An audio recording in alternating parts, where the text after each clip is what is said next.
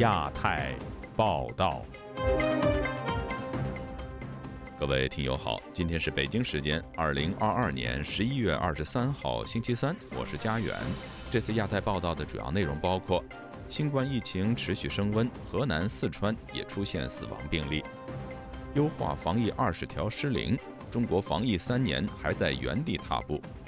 中国协助打造世界杯球场，卡塔尔风光背后有怎样的劳工悲歌？河南安阳厂房大火造成三十八死，走水企业未缴员工社保。停用死囚器官后，中国器官移植与捐赠现况如何？接下来就请听这次节目的详细内容。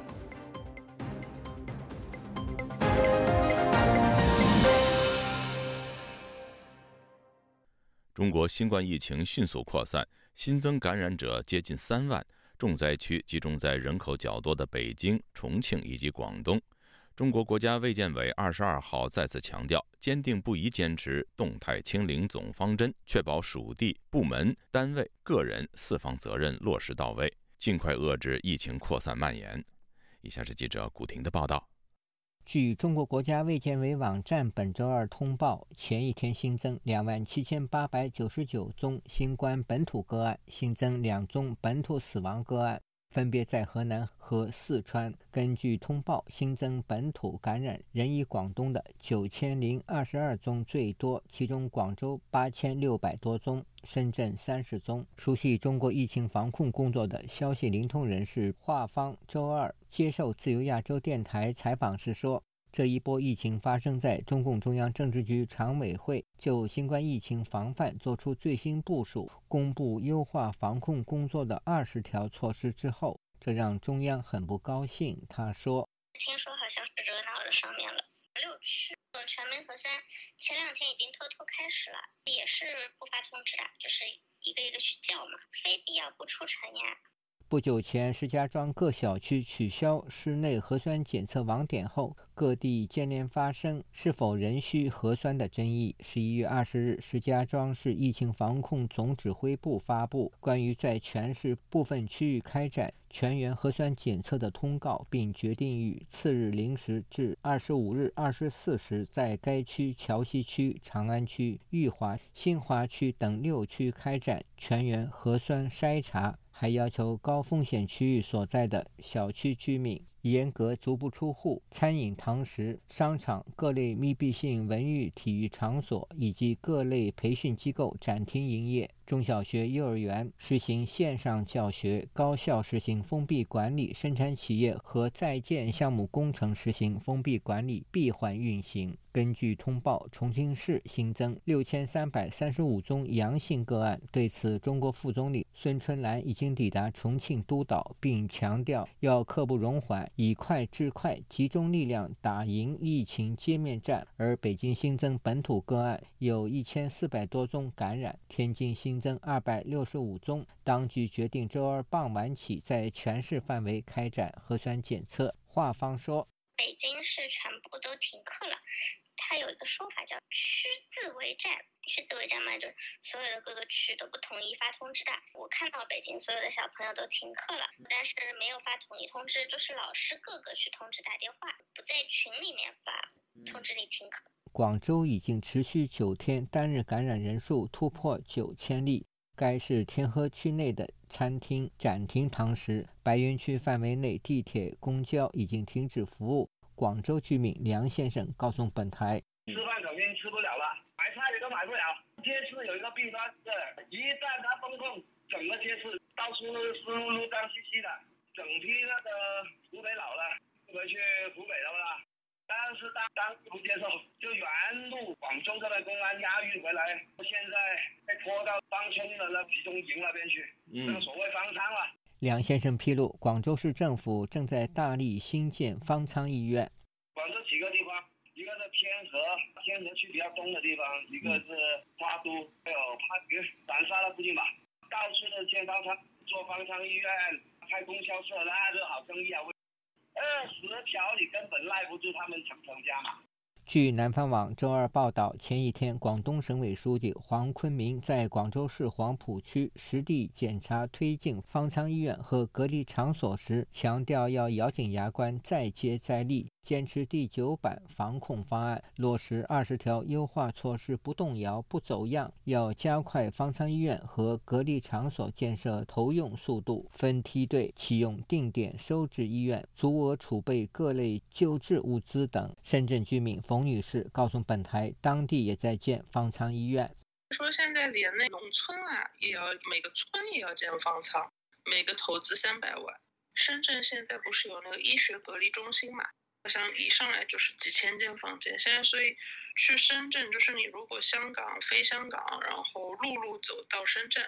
很大概率就是住那种集装箱，所以一般都不去嘛。据路透社消息，上海政府与中国交通建设股份有限公司签订一份价值十三点八亿元人民币的建设合同，要在黄浦江的复兴岛新建一方舱医院，估计可容纳三千二百五十个床位。对此，上海市政府未予回应。自由亚洲电台记者古婷报道：中国政府日前推出所谓“优化防疫二十条”后，感染人数急剧增加，地方政府在具体落实上也面临问题重重的困境。为什么在严厉风控措施下，感染人数仍保持高位呢？而优化防疫又面临哪些挑战呢？以下是本台记者经纬的报道。随着中共当局推出优化防疫二十条，各地防疫仍乱象重重，新一波疫情也在中国各地卷土重来。据中国国家卫健委官网二十二日公布的统计数据显示，中国本土单日新增感染者接近三万。二十二日下午，中国国务院联防联控机制召开新闻发布会，指出要不折不扣落实疫情防控优化措施，全面抓好当前疫情处置工作。据国家疾控局传防司二级巡视员胡翔介绍，近期疫情呈现三个特点：新增感染者数量持续增加，疫情波及范围广，传播链复杂，人口密集城市成为疫情防控重点地区。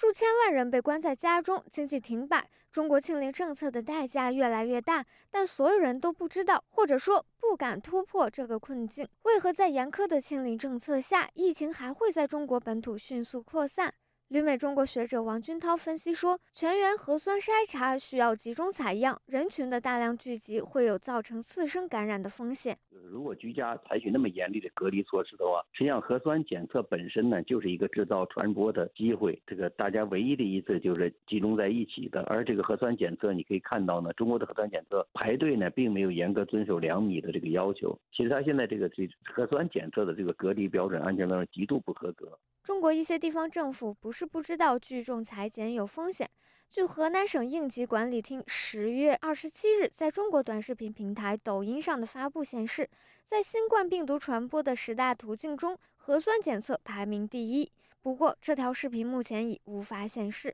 全球抗击新冠疫情已经步入第三年，在世界其他地方陆续放开之际，中国仍严防死守，坚持清零总方针不动摇。中央颁布的优化防疫二十条模糊不清，让地方政府在具体操作上无所适从。中国到底有没有放开的条件？总部位于美国的非政府组织公民力量创始人杨建立分析说：“全面接种疫苗，尤其是高危群体广泛接种，是社会放开的先决条件。但中国自满于疫情初期成功控制病毒传播，从而错失了推广疫苗的良机。”他说：“中国政府在防疫方面实际上是骑虎难下。一方面，他他知道错过了最好的接种疫苗的时间，由于民族主义的情绪作祟而拒绝。”进口国际上的先进的疫苗，那使得中国的疫苗接种啊出现了巨大的问题。优化防疫二十条明确指出，要加快提高疫苗加强免疫接种覆盖率，特别是老年人群加强免疫接种覆盖率。八十岁以上老年人全程接种率为百分之六十五点七。中国多个地方政府发文呼吁老年人接种疫苗重要而紧迫。杨建立说。如果现呃想解决目前这样的困难的局面，首先中国政府应该加大力度啊进口疫苗，加大力度接种疫苗。你既然能够用那么大的力量进行这个检测，全员检测，你想想花的那个精力、劳民伤财、劳的民、伤的财，完全可以用到接种疫苗上。这些薄弱的环节都给给加强了，那那你就放开嘛，你必须做到这一点。第二呢，你必须转念观念，就是这个疫情这件事情，你想用完全封堵的办法是不可能的。纽约时报报道，二十国集团峰会期间，美国财政部长耶伦表示，由于中国的清零政策拖累全球经济增长，他希望中国能够开展更有效的疫苗接种来抗击疫情。在拜习会之前，耶伦发表讲话说，美国已做好准备向中国提供疫苗帮助。王俊涛认为。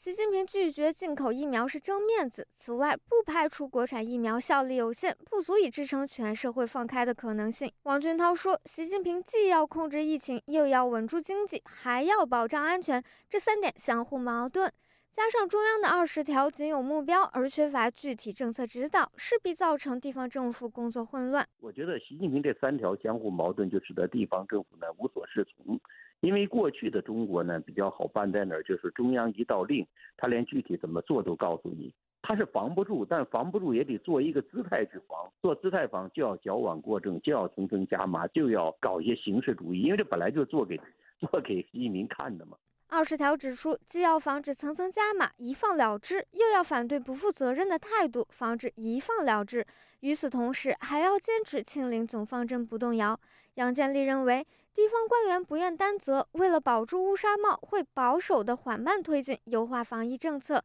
同时缺乏中央具体政策指导，地方也无法把握尺度，从而导致一片混乱。石家庄是个典型的例子。自由亚洲电台记者金伟华盛顿报道。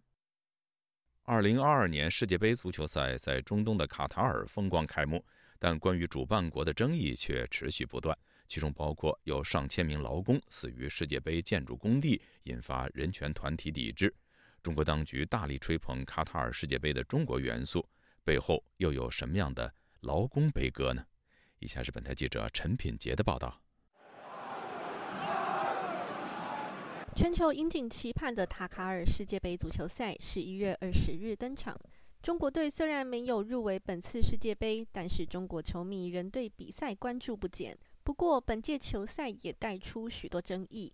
除了卡塔尔此前传出贿赂疑云取得主办权之外，当地对于少数民族以及女性等歧视也爆发人权争议。二零二一年二月，英国《卫报》就报道，从卡塔尔赢得世界杯主办权开始，至少有六千五百名来自印度、巴基斯坦、尼泊尔、孟加拉国和斯里兰卡的外籍劳工在卡塔尔死亡。不过，国际足联和卡塔尔世界杯委员会坚称这个数字具有误导性，只有三起死亡事件与世界杯比赛场馆的建设工作直接相关。除了外籍劳工在卡塔尔世界杯的建设过程中存在生命危险外，在卡塔尔协助建造世足场馆的外籍义工遭到了严重不当待遇，包括非法招聘、国籍歧视，甚至有外籍工人被拖欠薪水。国际劳工人权组织引述一位卢塞尔球场工作的肯亚籍劳工描述，这位工人这么说：“主管会当着其他工人的面殴打我们，迫使我们更快速且准时地完成工作。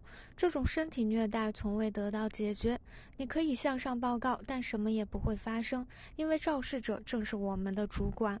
这位劳工提到的卢塞尔球场正是由中国铁道建筑集团承建，此外还包括中国生产的电动巴士将作为接驳，中国制造的足球商品等都有中国制造商或承包商参与。总部在香港的非政府组织中国劳工通讯主任韩东方就向本台说，中国劳工通讯曾经建议国际建筑工人工会与中华全国总工会直接沟通合作，确保参与卡塔尔世界杯场馆建设的中国工人权益。目前并没有发现有中国劳工受虐的案件。韩东方认为，二零一八年国际建筑工人工会访问中国，起到了重要的警示作用。他向本台说：“我请同事代读他的回复。前些年，中国对于自身的国际形象还是比较在乎的，与现在有很大的不同。跟散落于非洲各地的工程不同，卡塔尔场馆建设集中在一个弹丸之地，关注度极高。中国国有建筑公司有能力也有动力，特别留意。”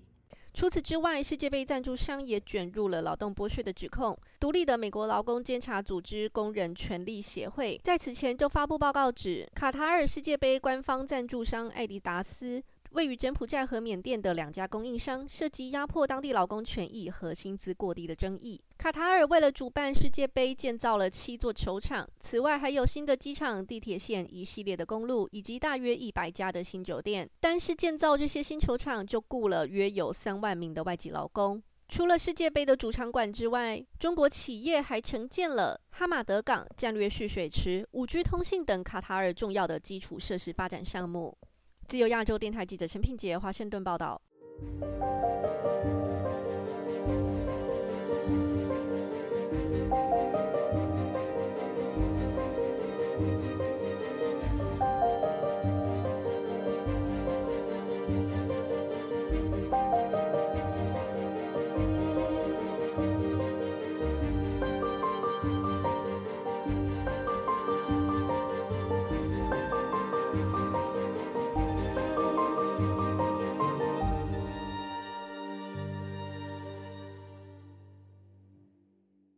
十一月二十一日下午四时，河南安阳凯信达商贸有限公司厂房发生火灾，恶火燃烧至深夜十一时才被扑灭。事故已经造成三十八人死亡。有报道指出，走水企业并未替员工缴纳社会保险。安阳市委书记袁家健星期二晚间向社会鞠躬道歉。以下是本台记者唐媛媛的整理报道。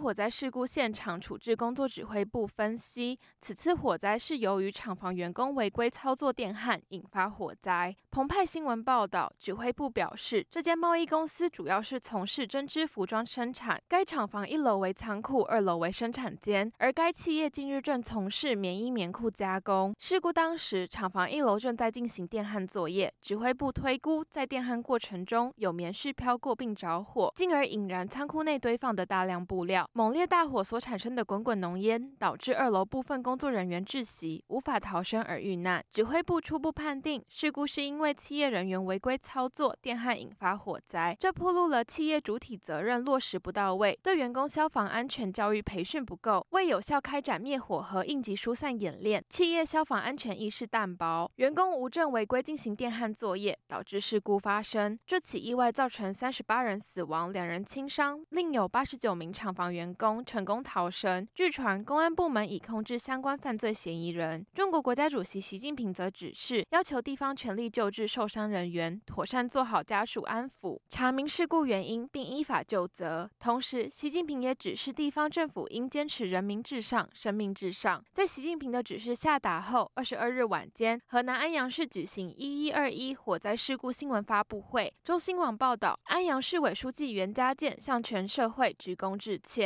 台湾的中央社报道指出，凯信达商贸有限公司从二零一六年至二零二一年，工伤保险等其他各项社保缴纳人数均为零。外界质疑，地方政府在火灾发生前未督查企业缴纳社保，事件发生后也未提及社保问题，将如何落实保障产线员工的生命财产安全？此外，火灾后走水厂房缺乏社保的情况。地方政府又将如何提供安阳火灾受难者的抚恤？袁家健在会上则说，将深刻反思、深刻反省，汲取教训，举一反三，进一步强化风险意识和底线思维，时刻绷紧防范化解风险这根弦，扛牢抓好安全生产主体责任，全力做好家属安抚、善后工作，深入调查事故原因，及时回应社会关切，依法严肃追责问责，全面排查整治各类风险隐患，坚决防治和遏止重特大事。故发生，全力保障人民群众生命财产安全。自由亚洲电台记者唐媛媛华盛顿报道。近一个多月，中国新闻媒体报道了多省发生离奇的少年失踪案，这些案件引发舆论对于这些少年的器官可能被强摘用于器官移植的猜测。有专家指出，中国器官移植黑市庞大，背后牵扯到巨大的利益因素以及官方的纵容态度。以下是记者凯迪的报道。中国媒体上游新闻近来报道，江西上饶市铅山县致远中学十五岁高中学生胡新宇十月十四号在校内离奇失踪。江西的省市县三级警方均已介入调查，但人至今仍没找到。此外，四川、广东、湖南、湖北、浙江等地近期也连续发生多起中小学生失踪事件，引发网民热议。很多网民质疑，这可能与中国日益猖獗的非法器官移植黑市密切相关。二零一四年八月，中国最大一宗非法买卖人体器官案作出终审判决，包括组织者、中介、顾客和医护人员在内十五名被告人，在出租屋内进行活体肾脏摘除，再通过中国一家有资质的三甲医院泌尿外科主任实施肾脏移植，谋取暴利。十五名被告分别获三年半至十二年不等有期徒刑。这是官方罕见出手打击强摘人体器官的贩卖行为。具有医学背景的旅美时事评论员恒河认为，中国官方实际对这种行为是持纵容态度。那他在必要的时候呢，他会打击一下这种完全失控了的这个器官黑市。但是你要注意这一点，器官黑市最终器官是走向什么地方的？器官最终是走向医院的。而这些医院呢，能够做移植手术的医院呢，它都不是一般的小医院，它不去追查器官最终的走向，只是去追查那种所谓器官买卖啊，或者是非法盗取器官的这些个集团。二零零五年，中国首次承认中国移植器官来源于死囚犯。二零一二年，中国人体器官捐献管理中心由中央批准成立。二零一四年，官方宣布停止使用死囚犯器官。公民捐献成为唯一合法来源。多年来，中国也对外宣称已建立起一套器官捐献和分配系统。据官方统计的数字，从2010年到2022年4月底，中国累计遗体器官捐献3.9万余例，捐献大器官11.53万个，捐献数量为亚洲第一、世界第二。不过，恒河指出，中国民间的传统和实际情况是，极少有人自愿捐献。真正的器官来源，官方基本上是放任不管。就是说，他明明知道就在中国捐献做不成的，所以他这个法律呢，其实就是以捐献为名。这样的话呢，就是他可以把所有的器官来源都说成是捐献来的。恒河指出，中国死囚犯器官目前仍在使用，因为时任中国卫生部副部长的黄杰夫曾说，死囚也是公民，也有权利捐献器官。但中国的死囚并没有那么多。根本无法支撑起中国庞大的器官移植需求。本台无法独立证实恒河的说法。目前，中国官方宣布的数字是每年器官移植数量在一万到两万之间。但有研究机构根据现有中国器官移植中心数量、病床数量和周转率的估算，中国每年实际器官移植数量大约为十万，最低也有七万。恒河说，参照美国的器官捐献和实际移植比例来讲。中国每年最多只能有几百例移植手术，但目前中国器官移植业却发展得非常庞大。你要是按照它的各种数据汇拢起来算的话，它有一个非常大的空缺。那么这个从空缺呢，就有可能呃造成这种犯罪行为。在中国现在的问题呢是，实际上是纵容这种行为的。二零零六年，法轮功学员率先披露了在中国被关押的法轮功学员遭活摘器官现象。统计数据也显示，中国器官移植业自从2000年迫害法轮功开始，就呈爆炸式增长。恒河表示，在国际揭露了中共活摘法轮功学员器官罪行的过程中，中国器官移植业依然疯狂发展，因为背后有太多利益，扩张到后来就必须到法轮功群体之外去寻找供体，而社会上愿意捐献的人数又非常之少。据人民网今年9月2号报道，中国国家卫健委近日答复称。将继续修订完善人体器官移植条例，待发布之后，将积极完善相关政策配套措施。旅美人权律师吴少平告诉本台，中国的人体器官移植条例作为行政法规，其规定本身就很粗略，缺乏细节。不管你是捐赠捐赠器官也好，还是受赠这个捐赠器官的人，还是涉及到相关的这个利害关系人，他们的这个呃法律的就近途径。我们是发现是基本上是没有什么明确的这个救济途径的。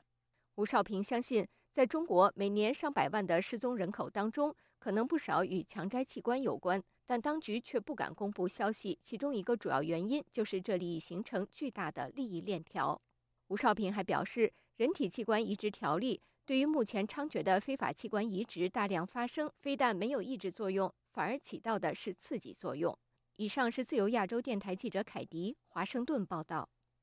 香港《苹果日报》六名高层被控串谋勾结外国势力，危害国家安全，六人承认控罪，法官宣布他们罪名成立。有评论认为，港版国安法案件属于政治案件，相信六人是基于刑期等因素而选择认罪。但无论会否被重判，案件对香港媒体已经造成巨大寒蝉效应。请听记者高峰的报道。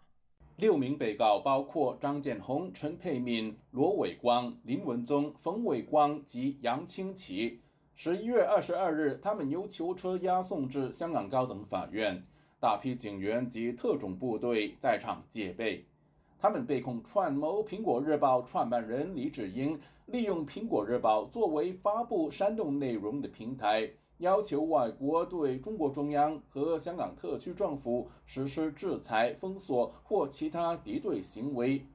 控方列举一百六十一篇文章作为证据，认为被告有份撰写、授权或发布以新闻报道、评论、宣传等方式达到政治目的。六人的犯案时间从二零一九年四月至二零二一年六月。横跨港版国安法实施前后期间，《苹果日报》卖出近七千万份，八十万人付费订阅网上版。控方逐一分析被告的角色：李志英会与一传媒行政总裁张建宏及其他被告召开饭盒会，讨论内容及给予指示。张建宏作为当时的苹果社长。角色在黎智英之下，负责出版政策、财政、订阅等整体运作。日常的编采决定由苹果前副社长陈佩敏、前总编辑罗伟光、前执行总编辑林文宗负责。冯伟光是苹果日报英文版前执行总编辑，也有以卢峰的笔名写评论。杨清奇是前主笔。以李平的笔名写社论，也负责审稿。控方表示，二零一四年雨伞运动起，李志英利用《苹果日报》发表政治主张，他自己也参与抗争。六名被告当时已经与他串谋。到二零一九年，特区政府修订逃犯条例，社会有激烈辩论，《苹果日报》发表煽动性文章，左右公众意见。针对中央和特区政府，呼吁市民参与示威。控方指，自当年六月九日起，冲突越演越烈。苹果日报再发布文章对抗政权，煽动仇恨警方，以及提倡滥炒，也就是同归于尽。在港版国安法实施前后，苹果日报持续要求外国对中国中央和香港特区政府实施制裁。条例生效第一天，《苹果日报》谴责国安法是恶法，破坏一国两制。直到黎智英、张建宏、陈佩敏、罗伟光被捕，《苹果日报》继续出版支持他们的不合法活动。黎智英被形容为案件的主脑，六名被告透过他们在《苹果日报》的角色与黎智英串谋。一些外部势力，尤其是美国，的确对中国中央和香港特区政府实施制裁，包括推动香港有关法案，提供平台让反对中国中央的人推动港独。香港高等法院裁定六人罪名成立，法官把案件押后至黎智英案审结后进行求情和判刑。移居台湾的港人。香港铜锣湾书店前店长林荣基认为，港府针对《苹果日报》的各种指控是本末倒置。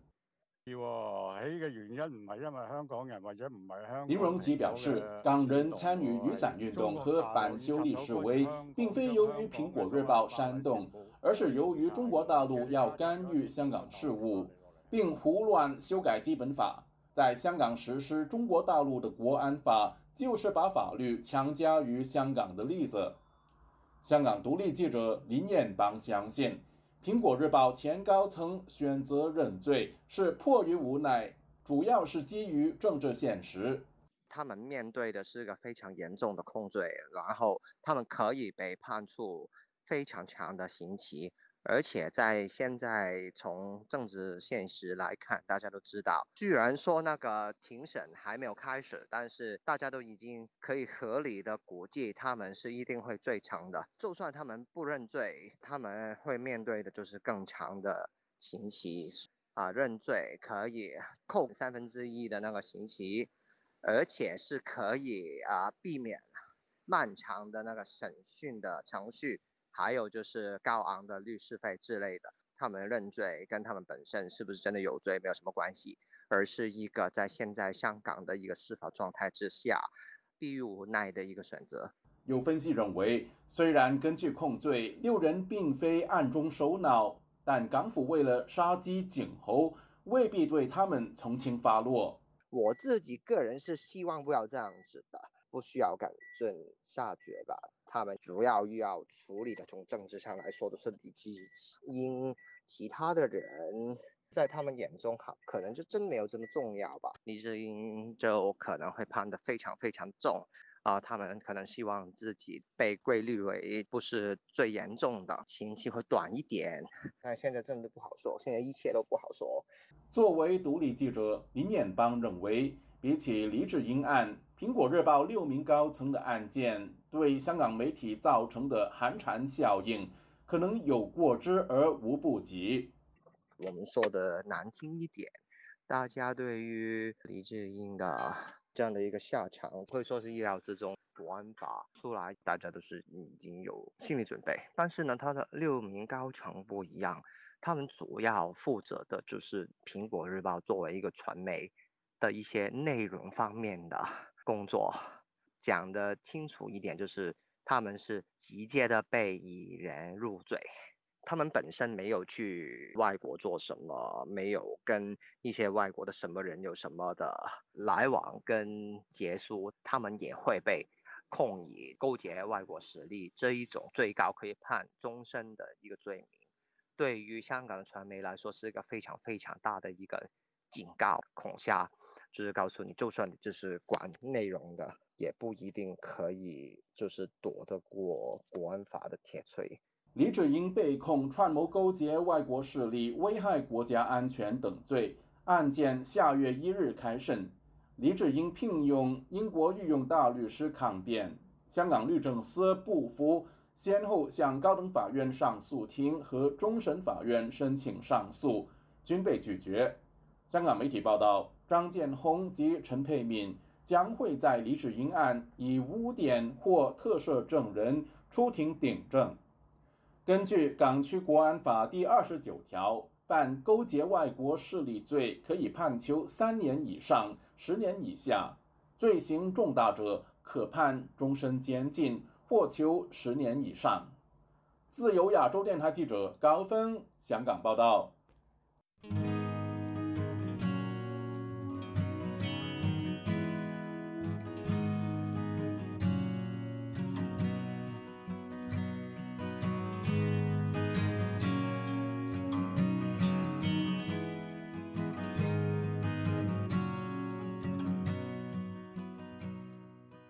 今年初以来，中国北京、上海、江苏等地的高校开设了纪检学院，为中共党内反贪腐部门提供人才。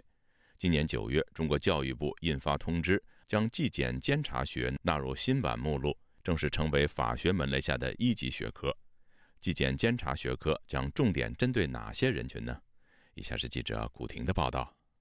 中国新闻周刊网站本周二发表题为“多所高校开设纪检监察学院背后的文章”，写道：今年以来，许多高校陆续开始设置纪检监察学院。二月，江苏大学首个成立了纪检监察学院，接着海南大学、贵州师范大学、湖南科技大学等纷纷揭牌。到了八月，清华大学决定成立清华大学纪检监察研究院，率先启动了纪检监察的一级学科建设。贵州大学退休教师周先生当天接受自由亚洲电台采访时表示。纪检监察部门的工作重点是根据举报调查中共党内官员贪腐问题。他说：“纪律监察严格的是对党政机关的纪律监察，在体制内的作为纪律监察啊，培养大批的专业人才啊。现在好多纪检干部是从他其他岗位上弄过来的啊。对于犯罪心理学啊，对于破案手段啊，那他们还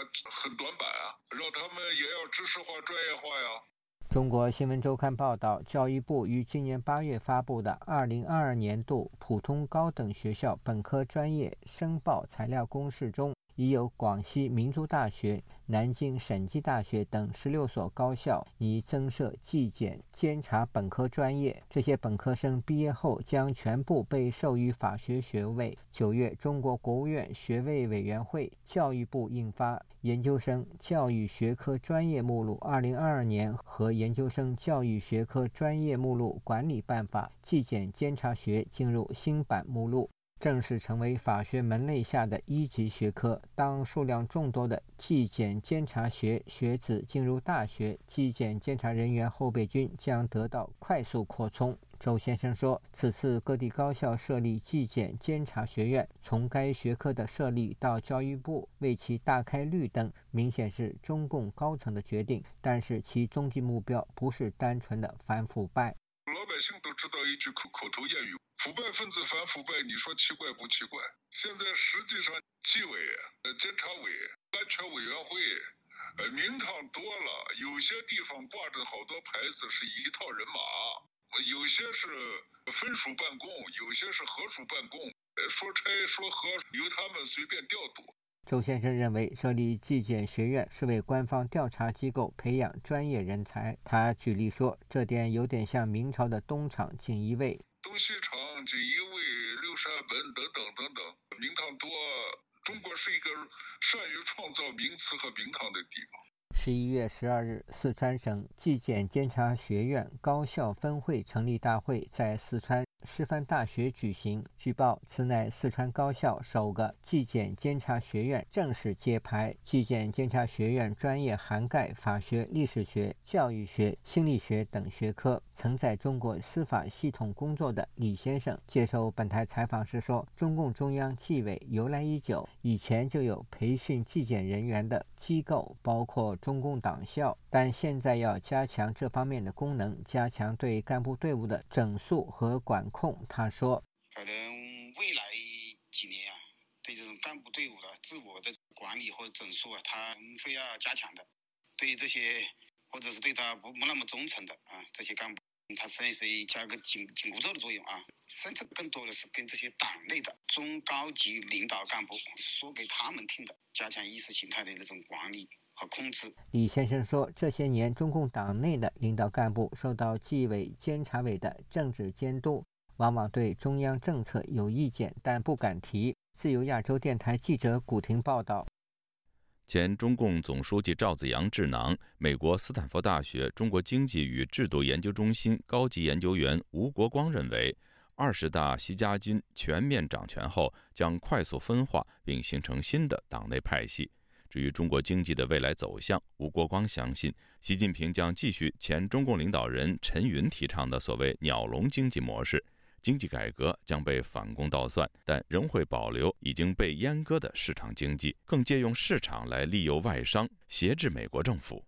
详情，请听记者陈子飞的报道。在中共二十大后，已形成习家军治天下的局面。美国史丹佛大学中国经济与制度研究中心高级研究员吴国光认为，习家军全面掌权也是中共党内新派系崛起的开始。习家军呢，现在已经。全面地掌握了高层的领导权。随着习近平把江泽民的派系、胡锦涛的派系基本上从政坛赶尽杀绝、彻底边缘化之后，习家军呢内部呢应该开始出现高度的分化。彭丽媛的影响力啊不断在扩展，陈希的影响力好像也相当的明显。李强入主国务院以后呢，国务院再组建一批能够帮他做事情的这么一些人。那么这个分化呢，是习也愿意看到的，因为呢他需要。它的内部呢，互相有所制衡。维持作为最终裁判者，他以主讲身份出席台湾清华大学当代中国研究中心的线上座谈会。他形容习近平是中共这棵树的果子，他的管制和掌权模式没有脱离中共的路线。不认同习家军掌权等同是把中共消灭，反而是因为中共的体制给予习近平取得超越已故中共领导人毛泽东的权利。吴国光估计，在习近平的任期下，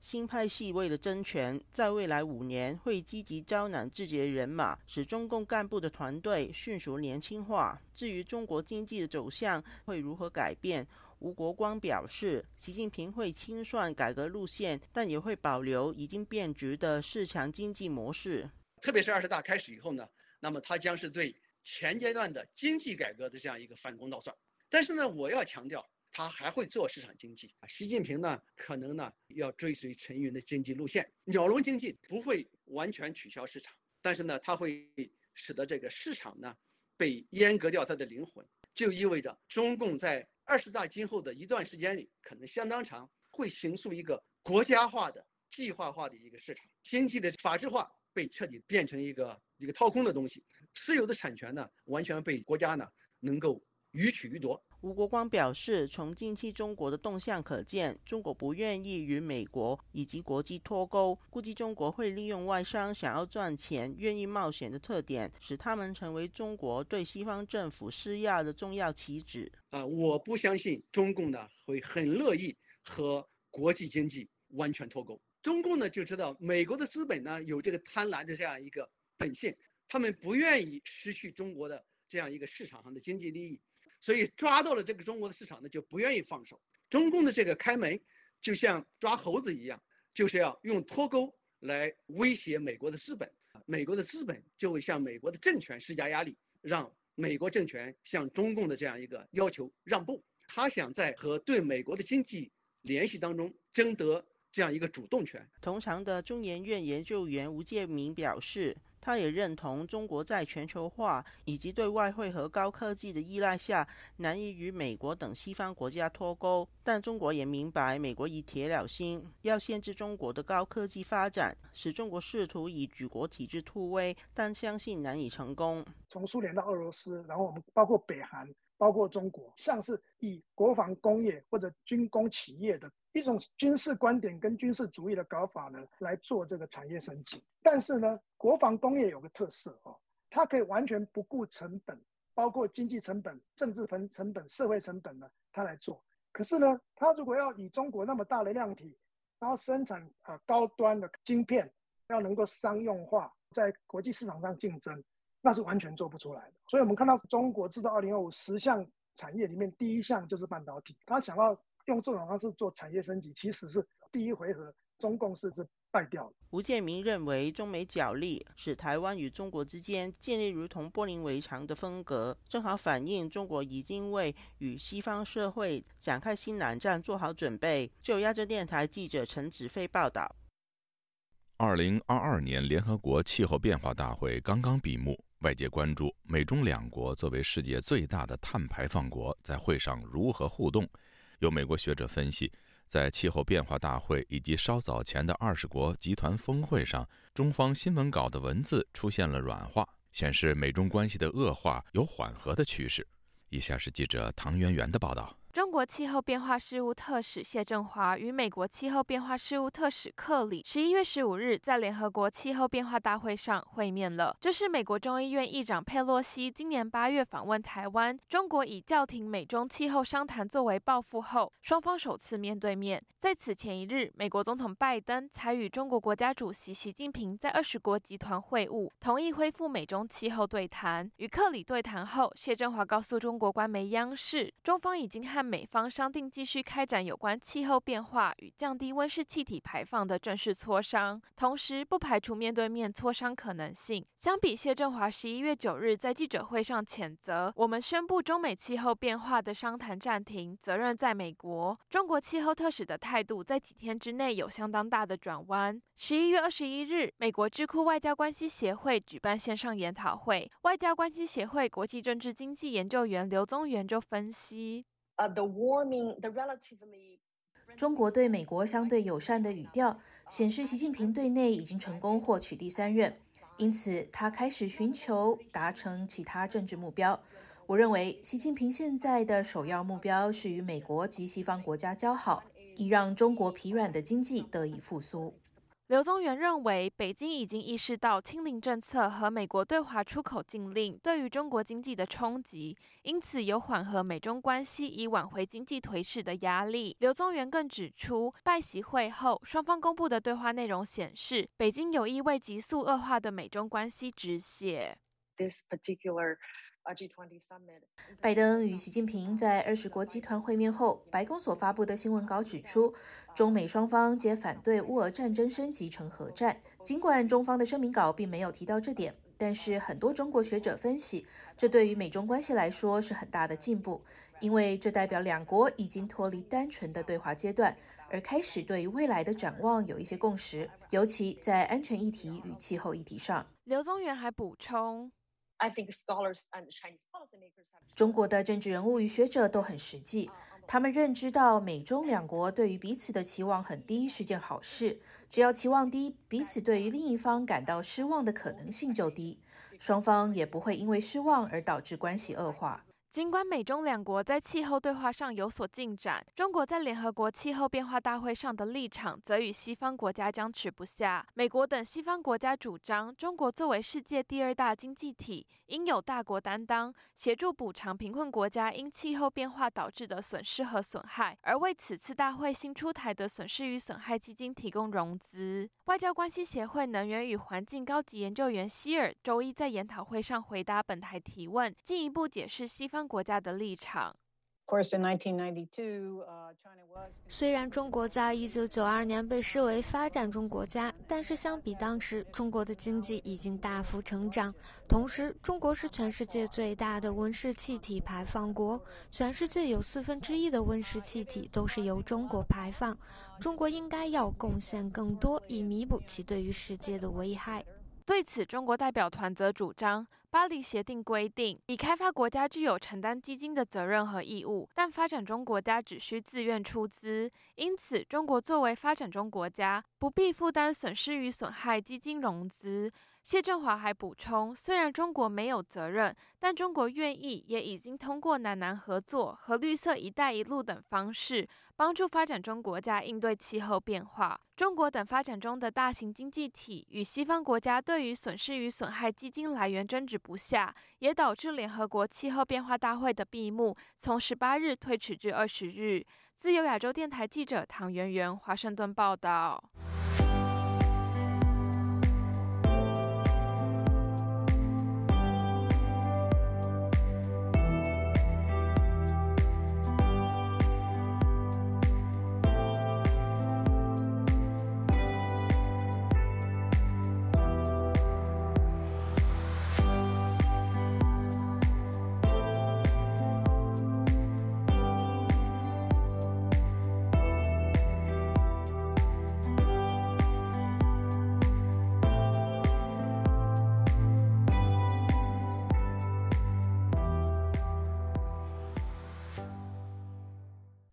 台积电创办人张忠谋证实，台积电在美国未来也打算建立三纳米制程的工厂。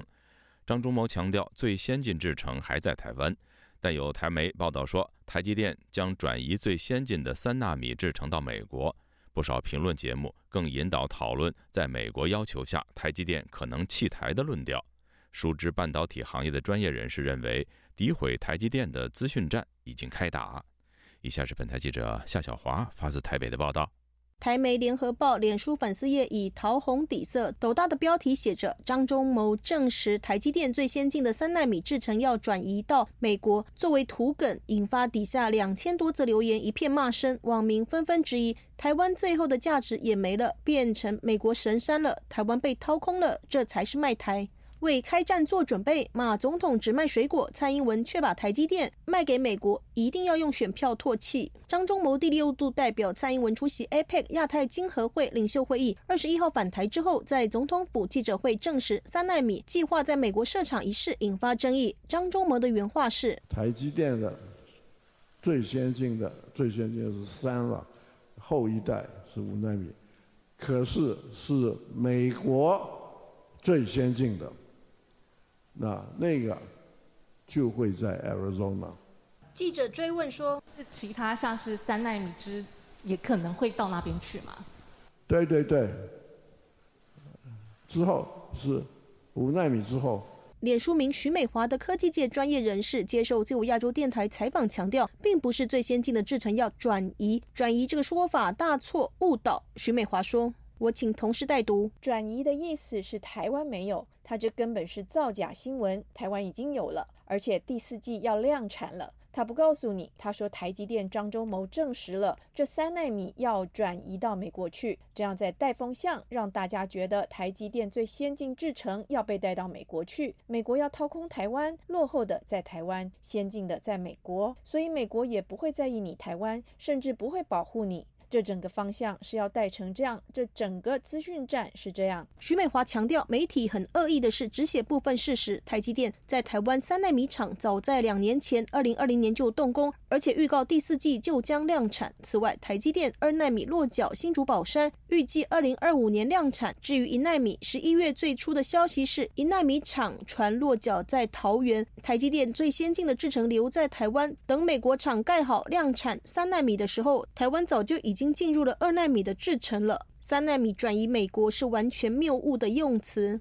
徐美华表示，台积电有非常明确的公司政策，跟政府达成默契，最先进制程留在台湾，往外投资的至少是落后一代的制程。例如，十二月在美国亚利桑那州要进驻机台是五纳米，而台湾三纳米已要量产。台湾经济研究院产经资料库总监刘佩珍接受自由亚洲电台采访，也强调，在美国亚利桑那州三纳米的一个量产，预计时程上应该是会落在二零二七年。那么届时，台湾的整体的一个产能在制程的萎缩上，也已经会前进到两纳米的生产，那甚至进一步进入到一点四纳米的一个研发。所以整体来看。哦，台积电在整体在先进制程的部分，目前的一个生产重镇还是放在台湾。刘佩珍认为，所谓去台化的议题很难在台积电上操作以及发酵。他说，最主要是台积电目前在供应全球十纳米以下以及在七纳米下的比重，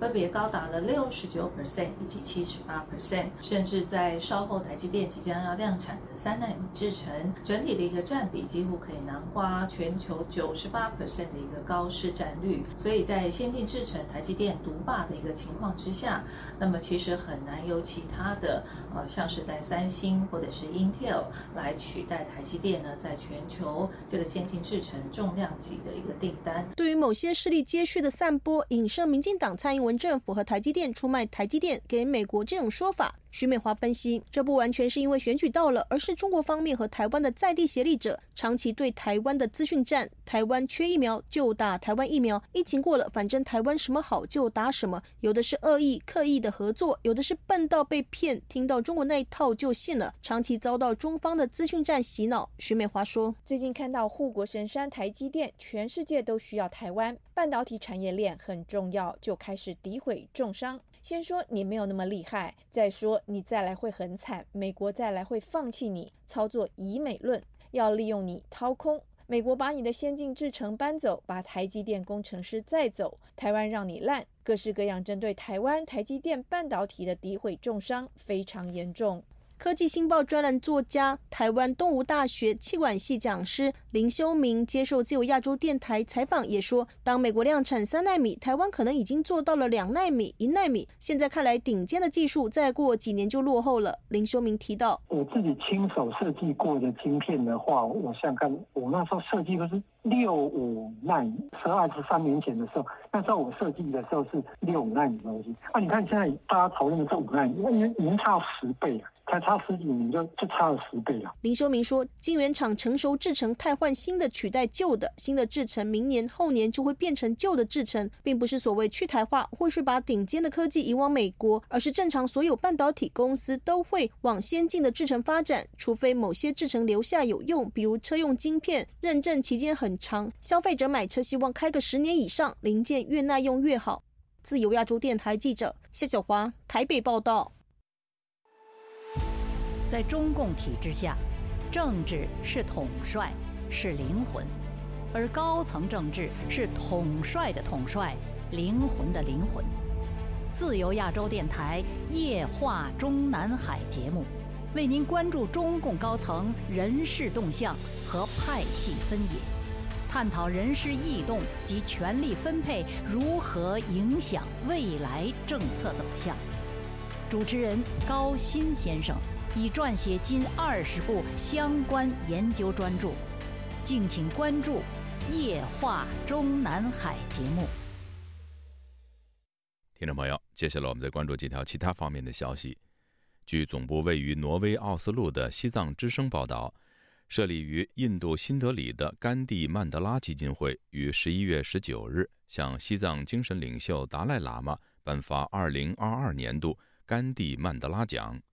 达赖喇嘛在致辞中指出，从古印度文明传承下来的非暴力与慈悲理念，能够帮助世人建立世界和平。因此，为了世界和平，各方应多推广这些理念。让更多的人了解非暴力与慈悲的力量。达赖喇嘛还强调，解决冲突的最佳方式是通过对话，而非武力。同为地球人，各方应相互帮助、相互理解，在这个世界上和平相处，一起来对抗人类共同面对的全球性议题。美国《华尔街日报》十一月二十二号引述消息人士披露。美国总统拜登与中共领导人习近平在印尼巴厘岛举行拜习会前几天，北京方面在习近平的首肯下，派遣了一个由政策顾问和企业高管组成的代表团前往纽约，与由保险业高管格林伯格组织的美国同行团体会面，以此进行对美幕后外交。多位知情人士表示。习近平在今年十月的中共二十大会议结束后，立即首肯了由外交部下属的一个智囊团组织这次行程。上述美国团体还在会谈前通知了白宫的国家安全顾问委员会和其他机构，但美国的国安会对此不予置评。路透社十一月二十二号引述多位消息人士披露。中国金融监管部门正准备对马云旗下的蚂蚁集团开出超过十亿美元的天价罚单，以此结束长达两年的行业调查。消息人士表示，在过去几个月，中国央行一直在与蚂蚁金服就罚款进行非正式沟通。各位听众，这次的亚太报道播送完了，谢谢收听，再会。あっ!